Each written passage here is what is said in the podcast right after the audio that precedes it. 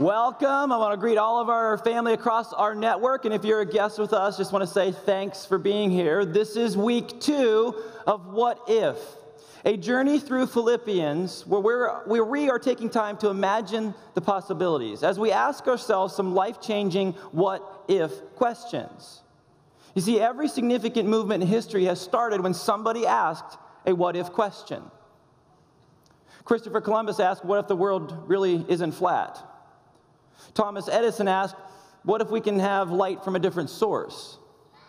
Even more recently, Blake Mikowski, the founder of Tom's Shoes, asked the question, what if we created a company that would give away a pair of shoes to a child in need for every pair of shoes we sold?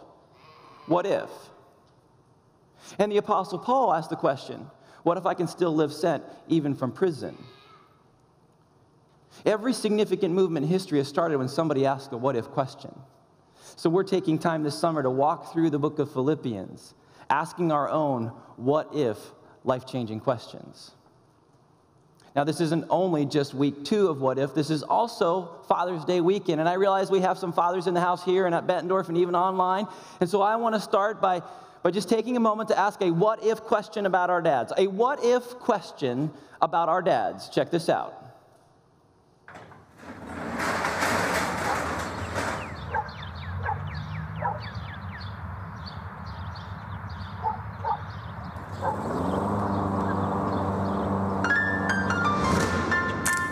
You don't get off that Xbox, I will make sure you never play it again.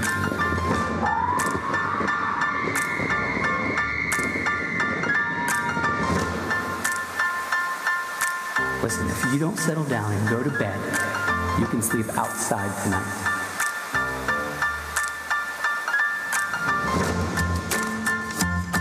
Little girls who aren't grateful don't get any presents at Christmas.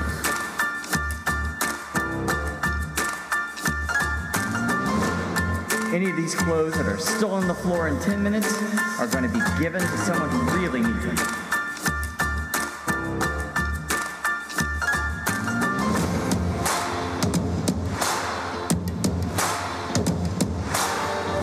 You come home late one more time, you won't have a car.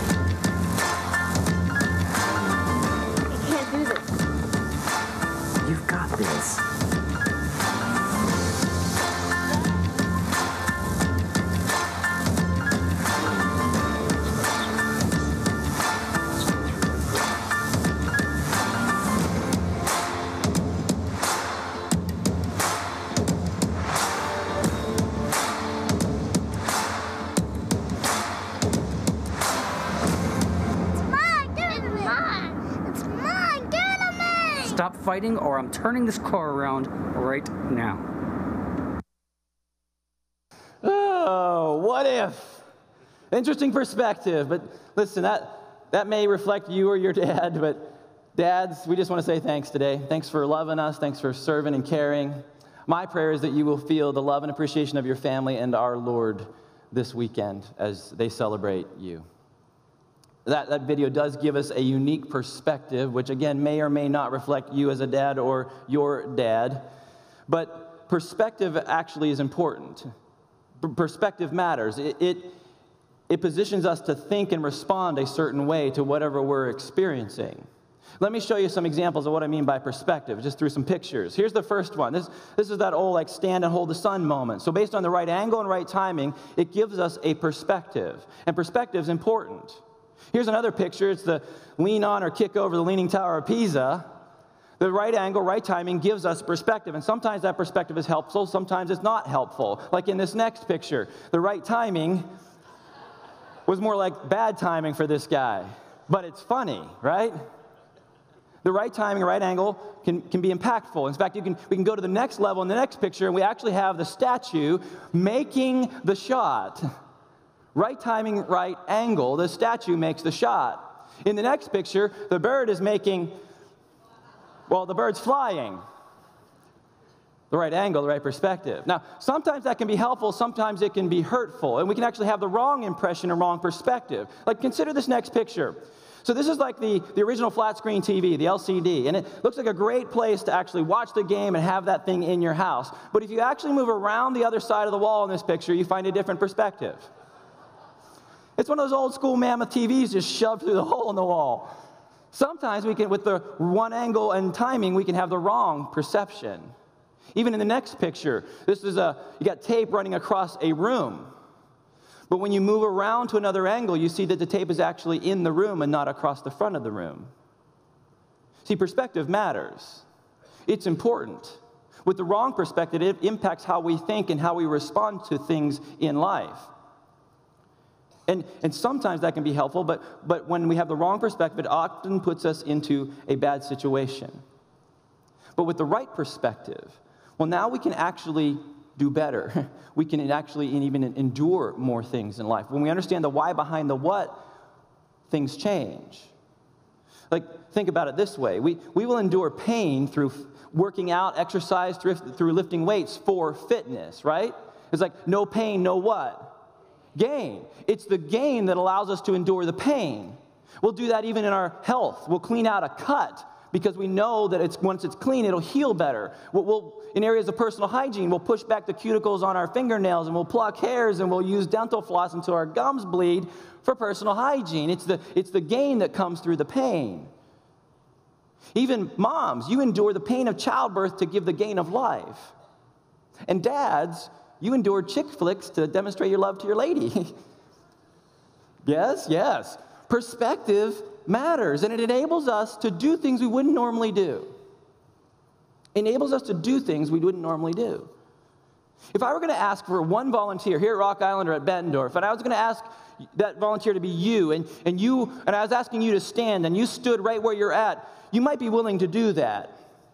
But if I didn't sp- explain anything else around that invitation, and I just left you in that standing position for the rest of this service, you may begin to rethink your willingness to stand.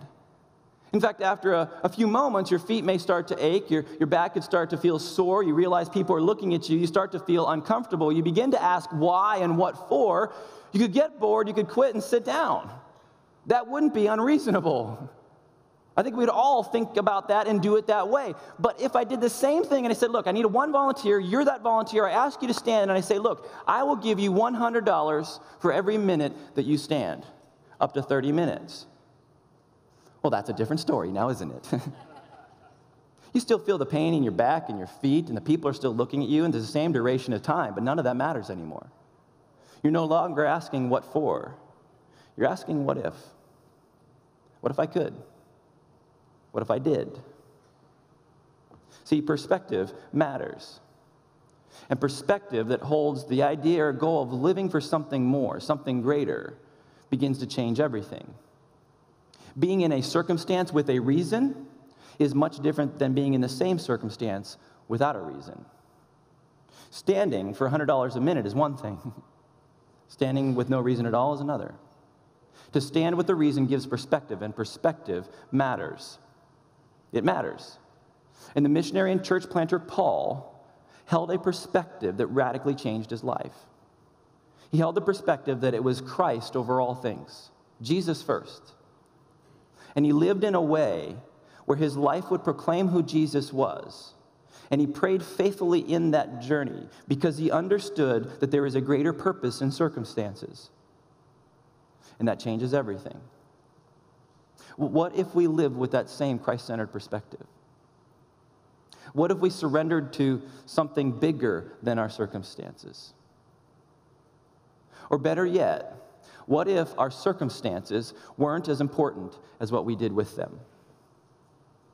What if our circumstances weren't as important as what we did with them? That's your first fill-in if you're using the guide today.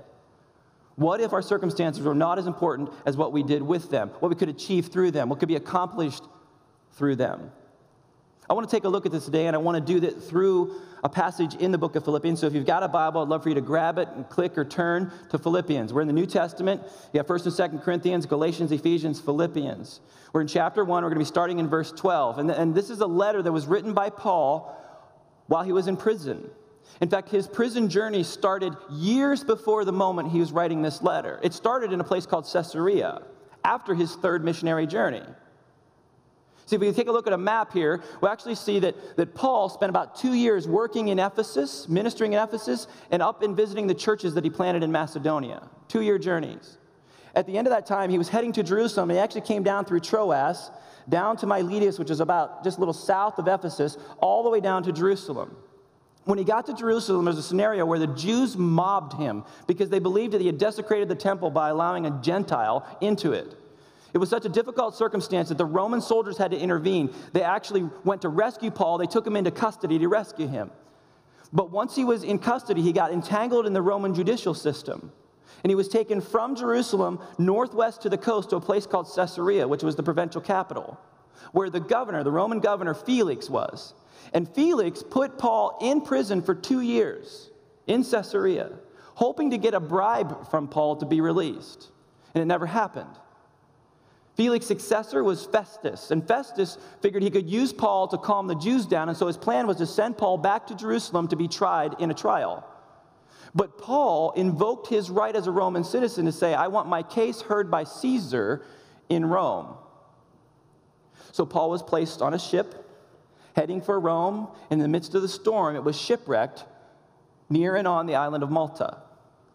Now, eventually, Paul gets to Rome, and it's like fifty-nine or sixty A D then when he gets there. And when he arrives, he, he is placed in house arrest with a Roman guard for two years.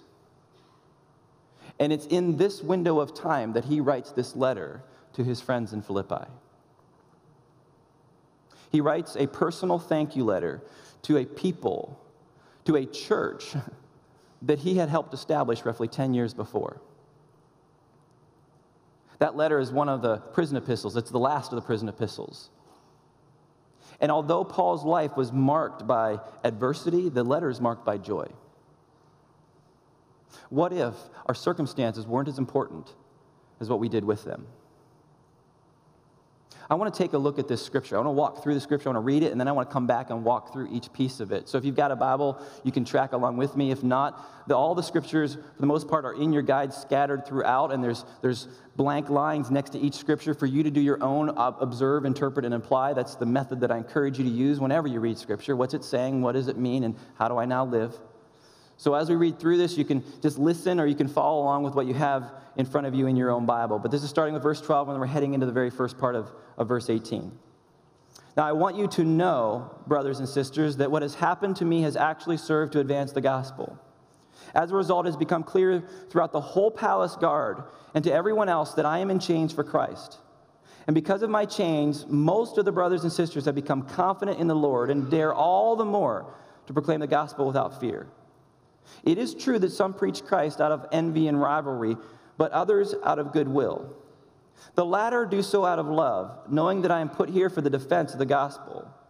The former preach Christ out of selfish ambition, not sincerely, supposing that they can stir up trouble for me while I'm in chains.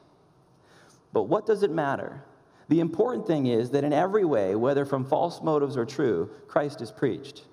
And because of this, I rejoice.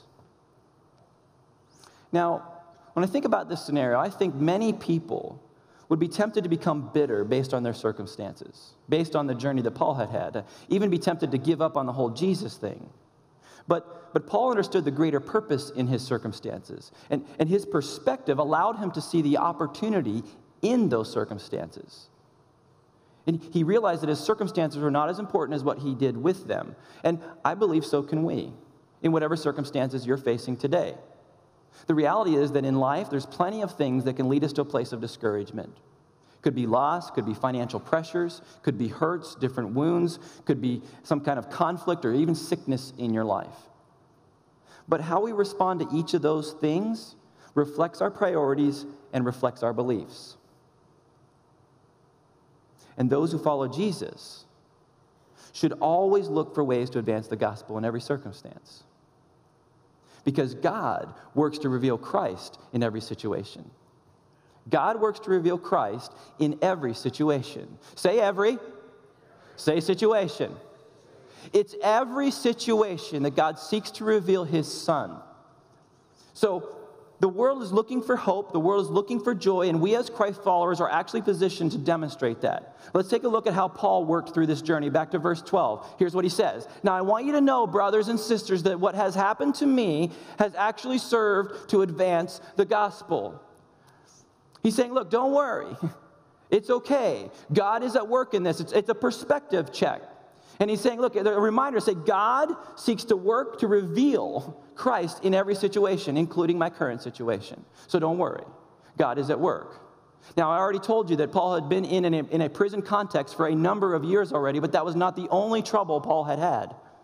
In fact, in Second Corinthians, Paul lays out a whole litany of the things that he experienced in his ministry, and I just want to read them to you. This is Second Corinthians. I have worked much harder, been in prison more frequently, been flogged more severely, and been exposed to death again and again. Five times I received from the Jews the forty lashes minus one. Three times I was beaten with rods. Once I was pelted with stones. Three times I was shipwrecked. I spent a night and a day in the open sea. I have been constantly on the move. I have been in danger from rivers, in danger from bandits, in danger from my fellow Jews, in danger from Gentiles, in danger in the city, in danger in the country, in danger at the sea, in danger from false believers. Danger, danger, danger, Will Robertson, danger. Like, this, you get the theme here, that in his circumstances, they were very difficult. But he continues to roll on. I have labored and toiled and often gone without sleep. I have known hunger and thirst. I have often gone without food. I have been cold and naked. Besides everything else, I face the daily pressure of my concern for all the churches. Oh, that's all. That's a lot. That's a lot. Yet Paul, in the midst of all of that, is still able to rejoice. Verse eighteen in chapter one, yet, yet I, I rejoice. Why was he able to do that? How was he able to do that? It's perspective. Perspective. His current circumstances were not as important as what he could do with them. You know, it was about fifteen years ago that, that my mom was diagnosed with ovarian cancer stage three C. And, uh, and she was given um, a prognosis of about three years. And that was a season for us as a family where we were pretty well positioned and tempted to ask why and what for. But but I watched my mom and dad in that season choose to be choose faithfulness to God and to each other. And I watched them ask the what if question in that journey. And and, and God was very gracious in that journey. In fact, um, the Lord allowed her to live thirteen years, not just three. And and in that journey, he began to redeem parts of it. He, he redeemed it in, in the relationships that she established with her oncologist and her nurses. He, he redeemed it in her own spiritual journey, in her own faith, in, in the lives that she impacted as she demonstrated that faith, as they were encouraged. See, I, our circumstances are not as important as what we do with them. And I think sometimes when you and I come up against the bad news of life and the difficulties of life and the shipwrecks and the beatings and the lashings and all the stuff that Paul even talked about, like, we're tempted to go and run and hide. And to ask what for, rather than to ask what if. And I really think that the proper position for a believer is to really stop and ask, what if my life right now could advance the gospel? And whatever the circumstance is in your life, what if my life could advance the gospel? What if we could honor Jesus today in our sickness, in that cancer, in that missed opportunity, in that job loss, in the political climate, in the brokenness of that relationship, in our suffering, in our false accusations from other people, in every trouble? What if our circumstances weren't as important as what we did with them?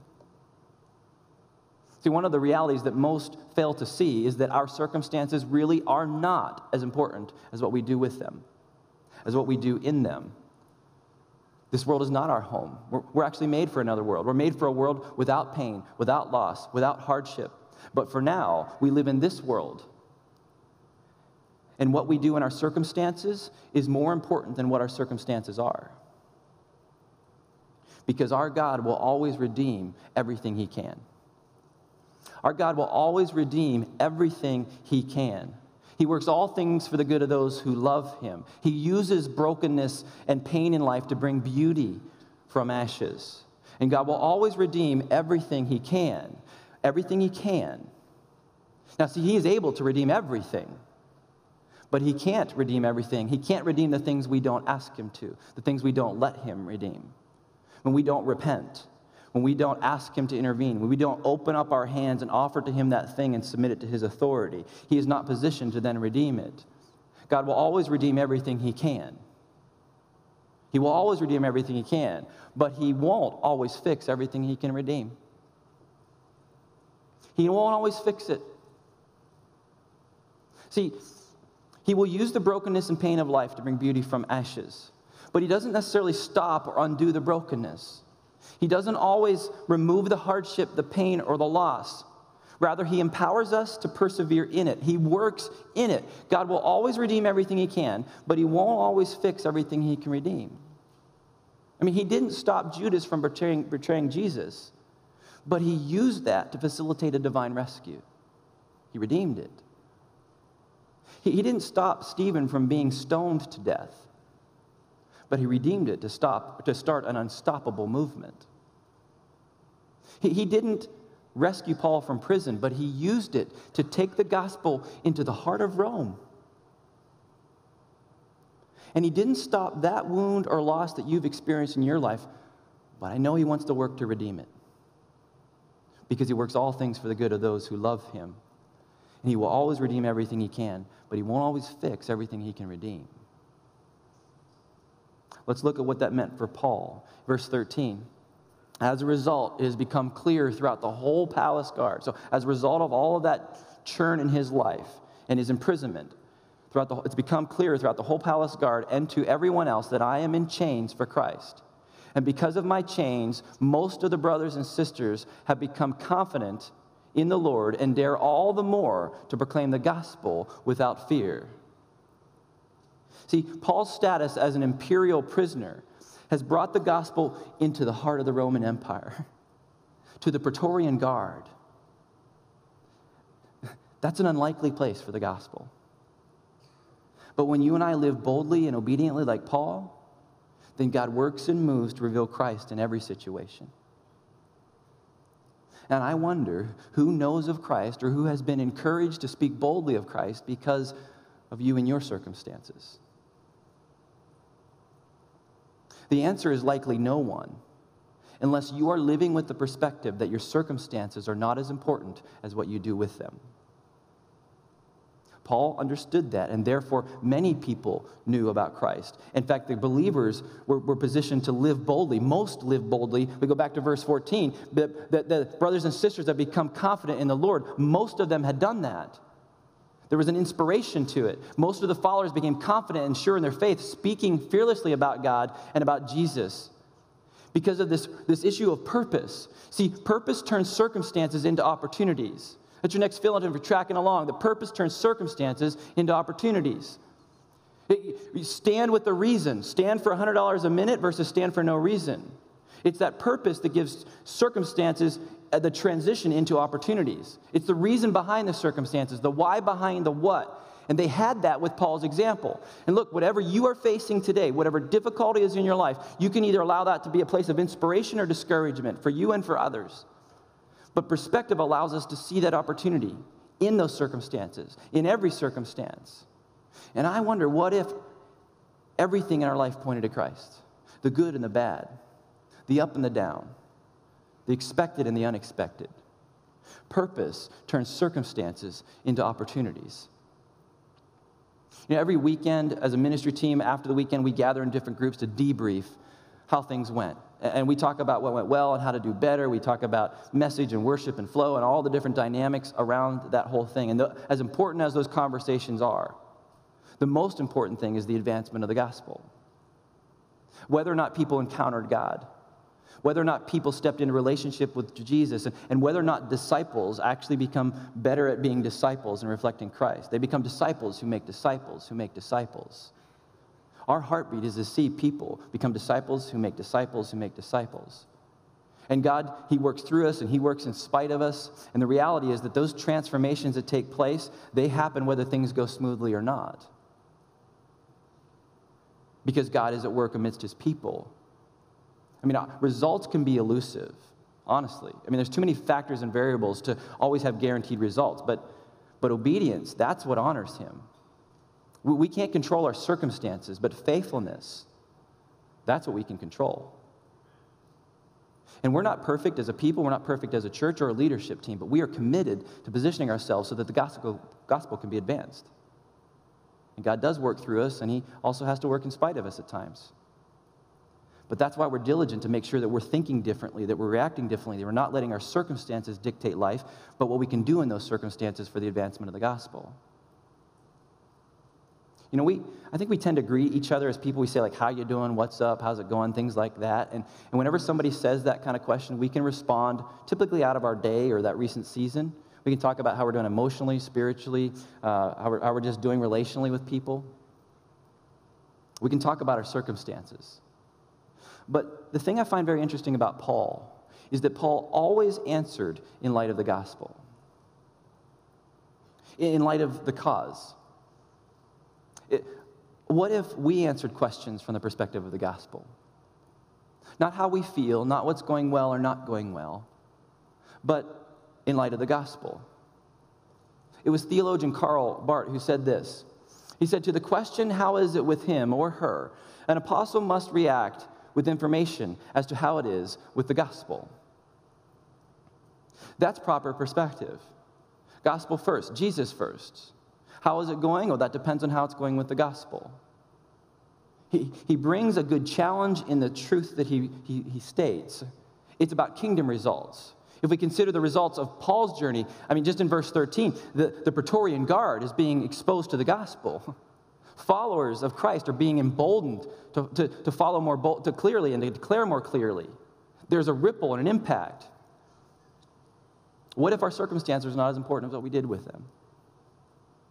The next thing that Paul does when he goes on in Scripture, he actually describes two groups of people. If you're looking at the Scripture, you can do that now. He's, he's like, one group is motivated to love and desire to help. The other group is actually a little greedy, and they're, they're hoping to get something out of the circumstance for themselves. Their, their motives and perspective, they're, they're wrong, they're bad.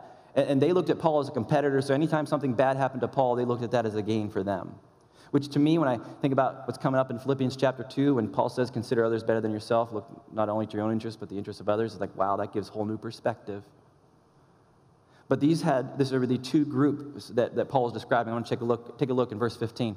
It is true that some preach Christ out of envy and rivalry, but others out of goodwill.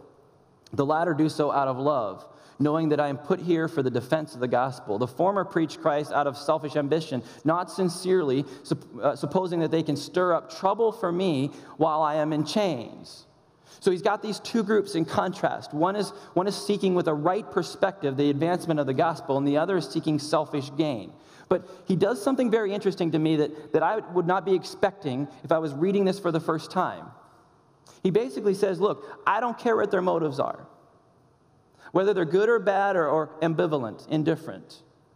The fact that Christ is proclaimed and preached, that's all that matters, and I celebrate it.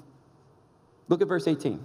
He says this, but what does it matter? The important thing is that in every way, whether from false motives or true, Christ is preached, and because of this I rejoice. What if the circumstances aren't as important as what we do with them? And I, I really don't know how he could do that. I mean, how could he, in that place where people were seeking his harm for their own gain, celebrate it, even if they had false motives? Bottom line is, his current circumstances were not as important as what he did with them. because it was all about Jesus. I told you earlier that, that my mom started her cancer journey about fifteen years ago, and how God started and worked to redeem pieces of that journey. And, and she has, it's been two and a half years since God called her home, and I still miss her. But one of the ways that God redeemed her cancer journey is actually impacting you today. See, when I first heard that my mom had cancer, I looked at Beth, and as we prayed through it, we didn't want our kids not knowing their grandmother, and I was stationed in the central part of Pennsylvania as a trooper, and they were in the western part, and so we just spent time, I started transferring, because I didn't want my kids not knowing their grandmother. And by the time we made it back into that area with them, we started attending a church, and it was in that church that God would call me into ministry, that God would call me out of law enforcement to preach the gospel, to preach Christ as a pastor. God didn't fix the cancer in my mom's body, but he redeemed it as he called me into more. What if our circumstances weren't as important as what we did with them?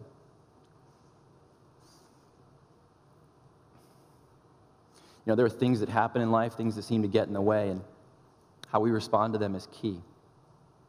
It could be cancer. It could be people with false motives. I mean, if this table was in the way, I could, I could angrily throw it aside, not very far because it's kind of heavy. I could ask somebody to come help me move it away, or I could just ask somebody to come take it away. But if the goal was that the table was ultimately moved out of the way, does it matter how it got moved? I mean, the proper perspective in life is keeping the first thing first. It's Jesus. It's the proclamation of Jesus, the good news of who he is and what he's done, even if it means hardship for us. For Paul, it, even if it meant hardship for him, even if it cost him, or was it at his, at his expense, it didn't matter because Jesus came first. Now, on a side note to motives, it, it may not matter in the big picture when it comes to proclaiming Christ, because God works to reveal Christ in every situation. But motives do matter in the life of the person embracing the motive. And we would be wise to always make sure our motives are right.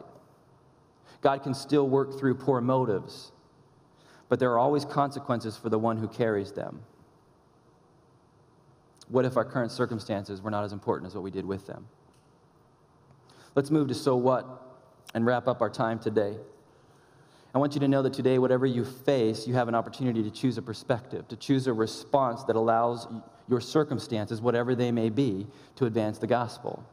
Whether beaten, imprisoned, shipwrecked, persecuted, or, or praised, Paul kept moving forward with joy because he had a proper perspective. He understood his purpose, and he lived it. From prison, as we read it, he told the Philippian church, what has happened to me has really served to advance the gospel. That's perspective. He told the Corinthians, in all our affliction, I am overflowing with joy. Perspective. And to the church in Galatia, he wrote these words in chapter two, verse twenty. I have been crucified with Christ. It is I who no longer live, but Christ who lives in me. And the life I now live in the flesh, the life I now live in my circumstances, the life I now live, whether suffering or in joy, whether things going well or not, the life I live in flesh, I live by faith in the Son of God, who loved me and gave himself for me. The circumstance is not as important as what I do in them. What if the trouble or affliction you face today could be used for the cause of Christ? That illness, that loss, pain, conflict, success, or joy. What if we chose to trust him and chose to inspire others? Ultimately, we can surrender to our circumstances or his cause. We can surrender to our circumstances or to his cause. We can either surrender to, to something that is in front of us, or something that is much bigger, something that is bigger than our circumstances. When we surrender us to our circumstances, though, we end up becoming subject to them. We get to decide if we're going to surrender to circumstances or to something bigger than those circumstances. Surrender comes in lots of ways, but I want you to keep in mind that we live at the mercy of what we surrender to. And when we surrender to our circumstances, we're tossed about by them. So on good days and bad days, we're pushed around. We're at the mercy of what happens to us.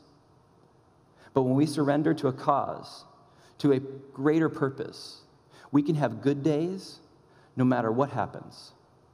because, because it's based on what happens through us, not to us. Purpose turns circumstance into opportunities. Christ works for the good of all those who love him. And although we live in a world with trouble, we also live in the reality that he has overcome the world. And for Paul, it, it didn't matter what happened to him or even what happened to others, as long as the gospel was advanced. That wasn't carelessness or being flippant. That was proper perspective of Christ first. And I believe that you and I, we can have that same perspective. And we can surrender to our circumstances, or we can surrender to a cause that rises above them. What if, what if our current circumstances were not as important as what we did with them? Our current circumstances, that thing today that is positioning you to doubt, that thing that is positioning you to be tempted to quit, to rail against God, to choose to retreat and to hide rather than to risk boldly with God.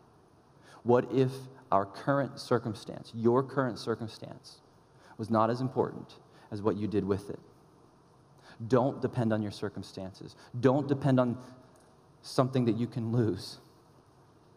Place your perspective and your eyes on Jesus. Choose to use your circumstances for Christ, and like Paul, depend on him and him alone.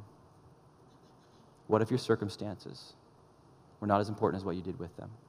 Let's pray together. Father, I thank you that we have the ability to approach you boldly through Jesus. God, I thank you that no matter what circumstance we're in, that you are not only more than able, but you are present, you are with us. By your Spirit, you seek to lead and empower and, and position. And even though, Father, we may find ourselves in difficult circumstances, you still want to reveal your Son in them. You still want to bring glory to yourself. So whether, whether things are going well or not, we have an opportunity to bring glory to you, to place your Son Jesus at the top of the list and allow his purpose and his kingdom to be advanced. Father, I pray for each one of my brothers and sisters as they process through the current circumstances in front of them. I pray that you'd help each one of us to, to prioritize what we do in those circumstances more than really what those circumstances are. And we would look to see how you want to reveal your Son in and through us for your glory. What you want to do in and through us, how you're going to redeem, even though you may not fix, you will redeem when we offer it up to you. So may you redeem not only our hearts and our lives, but may you redeem the circumstances we find ourselves in for your glory and your honor and your praise. I love you. I pray these things in Jesus' name. And everybody said, amen.